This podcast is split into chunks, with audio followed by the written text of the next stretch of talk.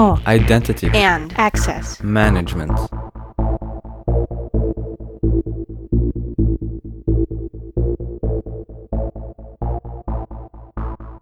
Welcome to the Identity at the Center podcast. I'm Jeff, and that's Jim. Hey, Jim. Hey, Jeff. How's it going? I'm pretty good, and you? Good. I'm excited. Today we've got a guest uh, from inside the Beltway, and it's not somebody who's going to divide the country. Uh, we're going to talk about uh, identity and access management topics, which I think at this point are probably one of the last uh, safe areas. It's a, it should So be far. a safe zone. Yeah, yeah. So far, we you know, give it time. Right, exactly. Um, yeah, we're actually going to talk about zero trust today, which has been top of mind for a lot of people. And actually, I know a lot of our customers, Jim, you and I have been having conversations with from an advisory perspective, have, have expressed a great interest in this area. And I think it's something that um, is going to be interesting to discuss with our guests. And let's let's bring her on. Uh, we've got Rebecca Nielsen. She's the director of technology integration at PKH Enterprises. Uh, she's joining us today, and we might actually also be blessed with an appearance by Trouble the Cat, who may or may not appear as part of her microphone feed. We will see how that goes. Welcome to the show, Rebecca. Thank you. So, Rebecca, you recently um, gave a presentation at Identiverse uh, around zero trust and whether it was hype or game changer. And uh, we'll I'll, I'll have a link to that in the um, show notes for today. But there's a chance it may not be there by the time people are listening to this. So uh, apologize in advance if, if that's not there, but it's there as of right now. So we checked right before the show uh, to make sure that was there. Um, but before we get into the zero trust stuff, maybe you can uh, talk to the, our audience. Uh, how did you get into identity and access management? Is it something that you chose or something that chose you? So it's definitely something that chose me. I actually came to identity management via public key technology. Um, I ended up supporting a very early implementation of, of a public key infrastructure for um, the Department of the Navy. And I still remember a conversation I'd had with a security officer before then who told me, Oh, you really should consider a career in security. You'd really like it. And I remember telling them, No, I was not interested. and now, 25 years later, this is what I am doing full time. Um, so, via PKI, which is obviously a key credential piece of identity management, sort of broadening the picture because it's not the only piece that's important. So, from a zero trust perspective, maybe we can start with that. So, do you want to spoil it? Is is the hype legitimate for zero trust, or should we let people kind of wonder? I think we'll start. At the, we'll start at the end. Um, there's a lot of hype in zero trust, and one of the things that I found very interesting, sort of even doing a little bit of market research on zero trust, is that a lot of the data that's out there is about what zero trust isn't. You know, it isn't a technology. It isn't a complete solution. Um, but on the other hand, so there is a lot of hype. There are a lot of vendors selling, well, you must buy this because then you will achieve zero trust, which of course contradicts the analyst statements about how zero trust isn't a thing. Um, but zero trust is a philosophy, and it's a different way of looking at how you integrate and orchestrate various pieces of cybersecurity, including identity management, together to sort of achieve a more effective implementation, more effective security. So there's a lot of hype in zero trust, but we'll say it is also something that is worth looking into to find the pieces that can work for you. How do you define zero trust? If you were going to give a 30 second elevator speech to someone who doesn't know anything about it, what do you tell them? So I would define it, and I will tell you this is probably not how you'll see it defined on the internet. I would define it really as a collection of security technologies that you integrate together to achieve better assurance and better access to your sensitive data. So specifically, it's identity management because if you don't know who's who's asking, then you can't control how you're sharing it. Endpoint management, you know, what are the devices that are being used to share that information? Network segmentation is a big piece. So the idea that networks are not ultim- always connected, but that you have to create a permission for a network connection before you get access to a resource. And then obviously managing the data itself, understanding the importance of various pieces of data within your enterprise And then the final piece that Zero Trust adds in is kind of the user behavior analytics of being able to use real time monitoring to be constantly making decisions about is this connection still trustworthy? Are there any specific best practices that, that you can think of when it comes to enacting a Zero Trust uh, architecture or, or maybe even it's a program right within an organization? So I think the first best practice really is to take an inventory of where you're at. What have you what are you already doing? And do these things that you're already investing in, do they talk to each other? Does your endpoint team that is hopefully doing some management about um, putting patches onto your operating systems, maintaining any sort of virus protection or malware protection, um, are they talking to your identity management people who are looking at authenticating a device as it comes onto the network or authenticating the user of that device? Or are they completely separate silos? So I think the really first lesson learned is get your different security teams all on the same page so that they are looking at how to move forward together, not at each technology as a separate thing. I guess in my mind, I always organize zero trust, or, or let's say the aspect that really jumps out at me is kind of the breaking down of the perimeter as a way to defend resources, uh, cyber resources. So, kind of, you know, in my early days, I'm sure in your early days of, of IT in general, the idea was that the firewall is kind of the, the main point of defense, and we keep the bad guys out by having kind of a, a, a crunchy shell, if you will, and that that allows you to have kind of the softer center. Um, and so when this zero trust concept first came out, it was kind of revolutionary, right? Or it was going against um, that long held belief that if you have a strong perimeter, you're somehow you're safe, right? Because you're keeping the the bad actors out. Um, and why I really feel like um, zero trust has kind of gained a foothold over the past few years is that these data breaches are, are happening at an alarming rate.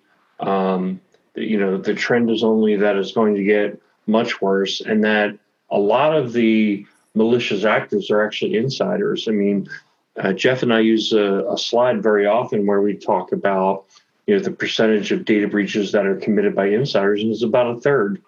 Um, and Jeff, I don't know if you know the source for that, but I mean, that's that's kind of alarming, right? And when you think about it from that perspective, firewall does you no good. Uh, I take it even a step further that you then take a, a device home. We're all going in and out of um, networks, at least before COVID. Now we're mostly out of the network. Uh, but you know, prior to COVID, you take a device home, potentially gets compromised, and you bring it back and you put it on the network, and now you have a compromised device on the network that you know could be committing attacks without you even being aware. So um, I can see why this um, why it's gaining such steam, and really that's I think you know zero trust and identity at the center. They kind of say the same thing because we're looking at identity uh, as kind of the new perimeter. So it's the point where you can actually secure data. It's using the identity and, and strong authentication so then that strong authentication tying back to you know, usernames and passwords very often, that's just not a sufficient control. I mean, passwords are, um, you know, let's assume that you're inside the network and you're trying to um, run a bot just to, you know, do credential stuffing. Uh, you can try thousands of passwords a second. And again, if that assumption is, is that you're on the network, you're somehow safer, you probably don't even have the, the network controls to detect or prevent that type of attack. So, you know, those are were kind of some of my my thoughts. Rebecca, I don't know if anything I said there kind of triggers any thoughts on your end. Well, I do think sort of that what you talk about, the environment we live in that has sort of started this zero trust revolution. Um, one of the comparisons I really think about is, is to medieval warfare. You know, people built stronger and stronger walls, which were great until people until the enemy learned how to fly. You know, doesn't do any good to have a really strong wall if somebody's just coming over the top of it. Um, and I think that is what we're seeing with this sort of traditional model of let me protect the boundary. I'll do a lot of checks and balances on before I let devices inside my boundary. Um, and, and, as you mentioned, we now live in a very federated world. You know, I, am doing my job 100% from home. And yes, I'm using a workstation that was provided by my client, but I'm still coming from my home Wi Fi network. Um, so there's a lot of reliance that that workstation is still itself secure. So doing that endpoint management of looking at the health check of the endpoint, because if that endpoint is compromised, it doesn't matter how good your identity is, anything that's seen on the endpoint will be seen by the attacker. Um, so this I think the change in thought from assuming that if it's on the network, it's secure to assuming that the bad guys are also on the network is a very important mind shift. And figuring out what's the best way to deal with that, I think, is a big piece of zero trust. If I could just make one point to follow up, um, I think that it doesn't mean that being on the network isn't more secure, right? That's not what zero trust is stating. Is that it's not a control that um, you can rely on that once somebody's in the network, they're safe, and some weak control like use, username and password is sufficient. Um, it, again, we, I, we work with a lot of clients where they say, okay, well, they're on our network, so they, um, you know, yes, that is that is better, right? If you're at least defending the perimeter with MFA, that's better than than not. However, username and password just on the internal network or just a recognized device, I don't think is um, really complies with kind of the zero trust framework, if you will. Yeah, and I think uh, you know one of the things that Rebecca you brought up, you know, you were provided a device in that example, right? There's a lot of people who are using personal devices to access resources within you know their organization, whether it's something SaaS based, Office 365, right? Concur, they're putting expenses in uh, you know maybe even zoom right? They're making phone calls right? And uh, things like that. So being able to manage the endpoint may not always be an option for an organization especially when suddenly thrust into this you know massive work from home scaling that a lot of organizations had to do earlier this year. Um, you know it's been a couple months. You kind of hope with fingers crossed that they've started to get a handle around it right? But maybe they haven't. So not necessarily trusting the device, I think, is an important part of it as well. Um, when it comes to zero trust itself as a concept, are there any limitations that organizations should be considering when they're looking to kind of go down that road? Yeah, so I think one of the big challenges anytime you're trying to do things like automated continuous monitoring, as it were, is at what point do you set a limit of allowing a computer to make a decision to cut somebody off? You know if you're doing risk monitoring okay this is maybe an unmanaged device so that's already a, a ding on the risk score. You're looking at okay i've a strongly authenticated the user but as i monitor the behavior of the user it appears that this user is not behaving in a way that user is expected to behave. So the you know the zero trust piece of it is well when their risk score drops below a certain threshold you either cut them off or you require them to re-authenticate um, which sounds really good except if it is a legitimate user um, you don't really want to cut them off from being able to do their job. And if you're continually asking them to re-authenticate your users are going to revolt. So it's it is still a need to kind of balance what do you automate and what do you decide you're going to manage maybe after the fact to be able to catch it. And i do think because usability is also a very important piece for any sort of environment. Um, when you're dealing with your own employees, you have a little bit of power to just say, suck it up and deal with it. When you're dealing with your customers, it becomes an even bigger challenge because you don't want to scare your customers off to your competitors. It'll suck it up, Buttercup. um, no, it, it, you're you're right on, and and that's that's the eternal balance um, we as IAM practitioners try to strike is the balance between uh, security and user experience. So in your presentation, you talked a bit about strong authentication.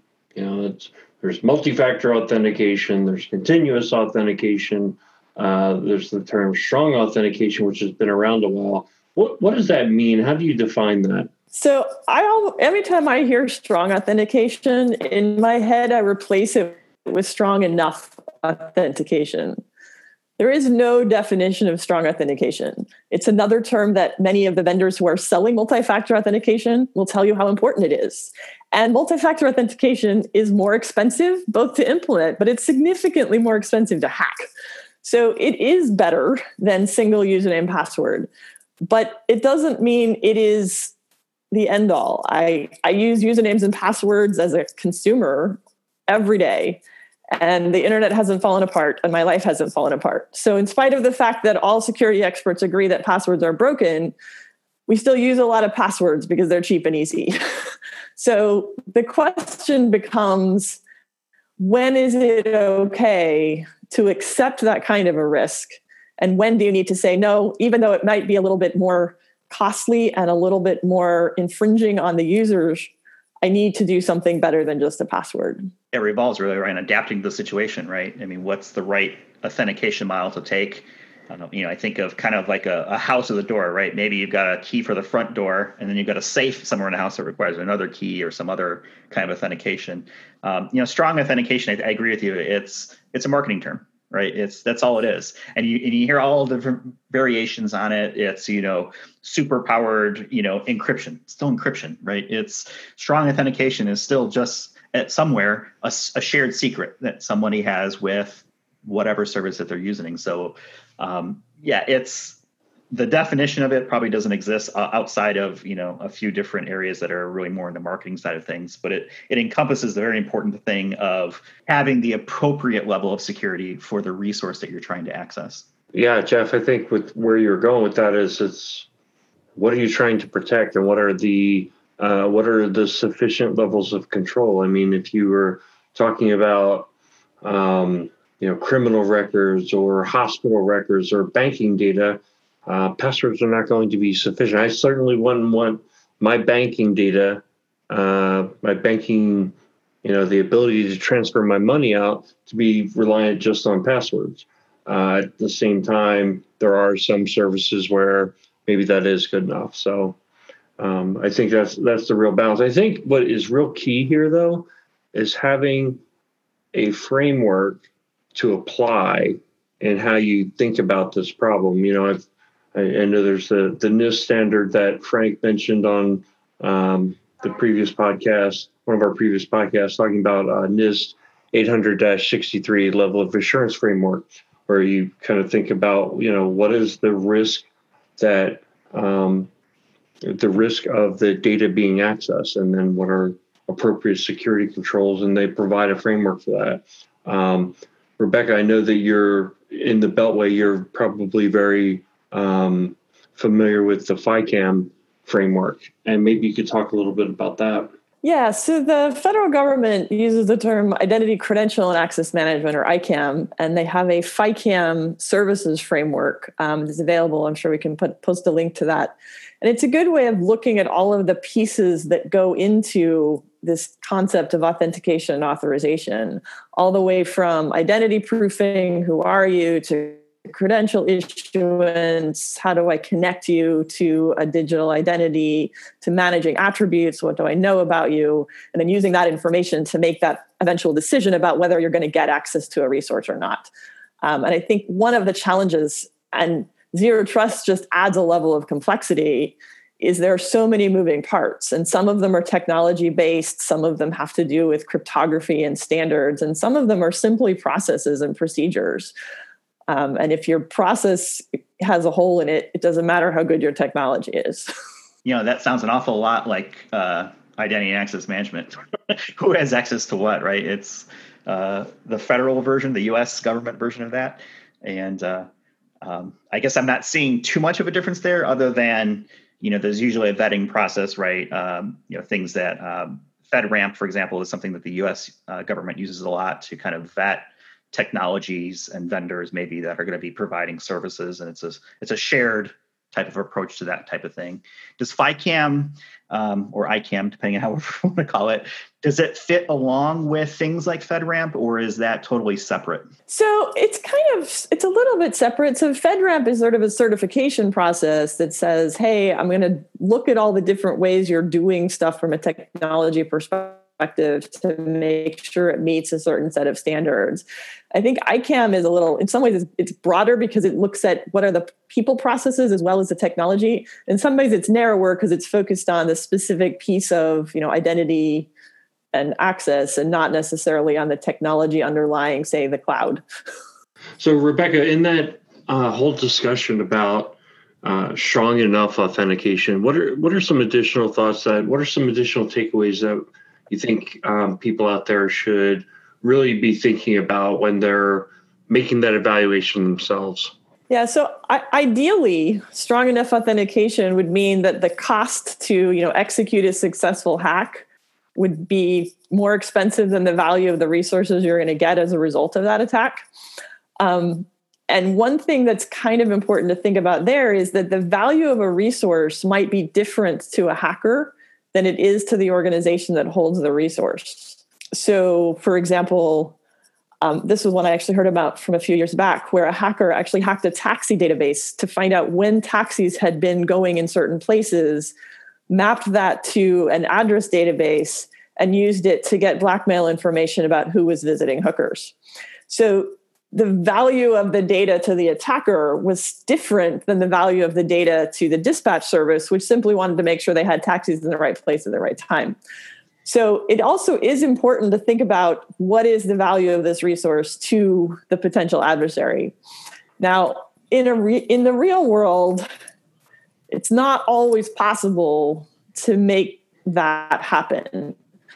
So in the real world, what's important is to do a risk assessment between the cost of implementing these stronger authentication factors balanced against the cost of mitigation or the cost of what would happen if an attack were to occur. Um, you know, you know, reputation, is there insurance that you should be holding just in case something happens? What is the cost to implement the stronger authentication? And what is the cost of lost users, lost customers, if it's much harder to get through your system than your competitors? So, what's really important from sort of a maturity perspective isn't always what you choose as your authentication mechanisms. It's whether you've really done the right risk assessment to make that decision. Oh, the things you learn on the Identity at the Center podcast. but, you know, it, it reminded me of, of, a previous discussion we had about um, the MD, uh, not MDM, um, the MGM resorts. They had a, a, data breach, and there were at least theoretic, theoretical um, belief that it was a state sponsored attack. Um, probably very much along those lines where they wanted to uh, gain intelligence about U.S. business executives so they could use it for blackmail. And my assumption was pretty much in alignment with that story that you told there, which, you know, if you were at an MGM resort hotel uh, in Las Vegas on such and such a date when you were supposed to be at a conference in in Omaha, boy, that sure doesn't add up and uh, yeah, you might not want that coming out, right? So um, you wouldn't even think that that would be the way that that that data could get used, but it was like a you know a very sophisticated attack to get this data that uh, didn't have credit card numbers and things like that, and so. I think your point is well taken. You have to, and this is one of the things that we've talked about in previous podcast episodes. You need to think like the enemy or the adversary, right? You need to think about how would they go about performing an attack. What what could they use our data for? Not only um, what is the obvious, like okay, credit card numbers, you're going to dump those on the dark web and try and sell them, but you know, information that about people's um, you know travel history. Well, and I think even sort of the core information that's in like the big data collection organizations, you know, when they were based basically using that data to figure out your mortgage FICO score, they had probably very few people trying to attack them. But when knowledge based authentication suddenly became popular, that data became very valuable. And those system owners learned very quickly how vulnerable their databases were to attack. So the value of data also changes over time, sometimes because of things you might not have any control over. I just want to point out something. Um, I think our show has really gone down the tubes the last couple of weeks because last week we had uh, Frank who talked about uh, passwords being the herpes of IAM. Now we've got Rebecca talking about hookers and taxis. I mean, I don't know where this where the show is going to go, but um, I kind of like it. But uh, just going to toss that out there. yeah, for sure. Um, Rebecca, you've been super generous with your time, and uh, before we go. Um, one of the things that we also like to find out from other folks in our in our industry is what are the resources that they use to stay sharp um, from a IM perspective. Are there any um, you know websites, conferences, podcasts, hint hint, uh, that um, that you use to kind of stay up to date on the things that that you focus on on a day to day basis? Well, of course, this podcast must be the most important resource. But there are, interestingly enough, I mostly just periodically go off and do an internet search there's a lot of data that's out there. Um, much of it is put together by the vendors themselves. Um, and there's a lot of good vendors with a lot of really great research. So I'm not going to give a marketing call out to any of them, but there are just look up IDAM, look up some of these terms and, and download some of the white papers. Don't just look at their pretty web pages, but actually download their white papers. Um, the Identiverse is maybe the biggest identity conference um, but there are a number of smaller ones, and there are also just a number of resources. And like I said, I often just go look at sometimes the random ones just to see what's out there because it's it's a it's something that's always changing and it's always evolving. And so there's not really one good source. The same really is true of zero trust. There's some really good sort of core books about zero trust but a lot of it just go see what the hype what hype the vendors are selling. Once you've read it from four different vendors you start to figure out what are the real things behind it. Yeah try not to fall prey to the marketing machine right of of any type of specific vendor out there and do the research you mentioned the NIST um, special publication 800-63 that's kind of the government standard for um, identity proofing and authenticator security. Um, they also talk a little bit about federation of sort of sending assertions around, which is how single sign-on is implemented mostly today. Some of it better than others. Um, the FICAM architecture is a really good sort of high-level introduction to the various ICAM pieces at arch.idmanagement.gov.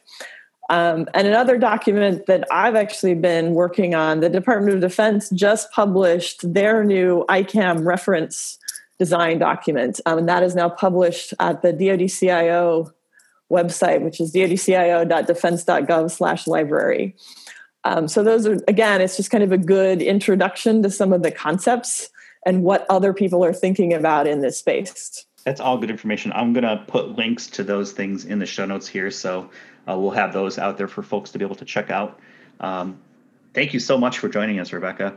Uh, before we uh, close it up for the week, Jim, anything uh, that you want to throw out there? Yeah, it's just something I thought of as as um, Rebecca was talking about and thinking about frameworks. This is to me frameworks for what we do is absolutely critical. So that 800-63 it's kind of required reading if you're an IAM practitioner. It's interesting. I had a CIO uh, slash boss one time who said, consultants sell bureaucracy, which I think is kind of a pessimistic view of what we do. But you know, frame when you think about frameworks and formality, um, they bring a lot of value to the organization, but they do make things take longer. Um, but you know, as we've seen, kind of over, you know, I'll just use the example of agile methodologies. You know, I think when you look at agile methodologies methodologies for deploying technology, they can be tremendously effective at cutting out waste from um, so, from the system development lifecycle process. However, you know, I think some people kind of abuse that agile methodology and use as an excuse to not do project management, not, not come up with a plan. In other words, let's just start coding.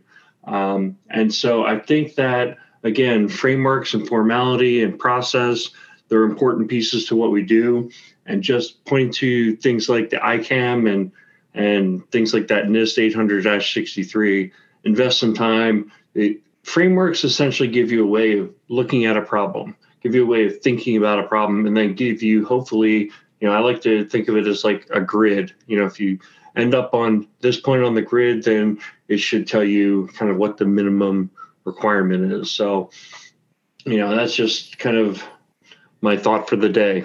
So have a plan. You know, move fast and break things is probably not where you want to be from a uh, an identity management kind of concept. Uh, you know, have follow those kinds of strategies that that others have built. Right, these are essentially best practices, and you can avoid some of the mistakes uh, potentially uh, that others have made. So. I think that's a pretty good spot to leave it. Rebecca, again, thank you so much for taking the time with us. Uh, I'm very disappointed that we did not hear "Trouble the Cat," um, but maybe next time we can we can uh, have that take place. So with that, we're going to go ahead and close it out for this week. And uh, thank everybody for listening. You can find out more about the show at identityatthecenter.com. And you can also follow us on Twitter at IDAC Podcasts. Uh, we'll have a whole bunch of links in the show uh, for this week, including links to Rebecca on LinkedIn if you want to connect with her, uh, as well as uh, the Identiverse on demand if it's still there, and other things around FICAM and NIST and Department of Defense documents, the reference design, all that good stuff. So, with that, uh, thanks everybody for listening, and we'll talk to you all with the next one.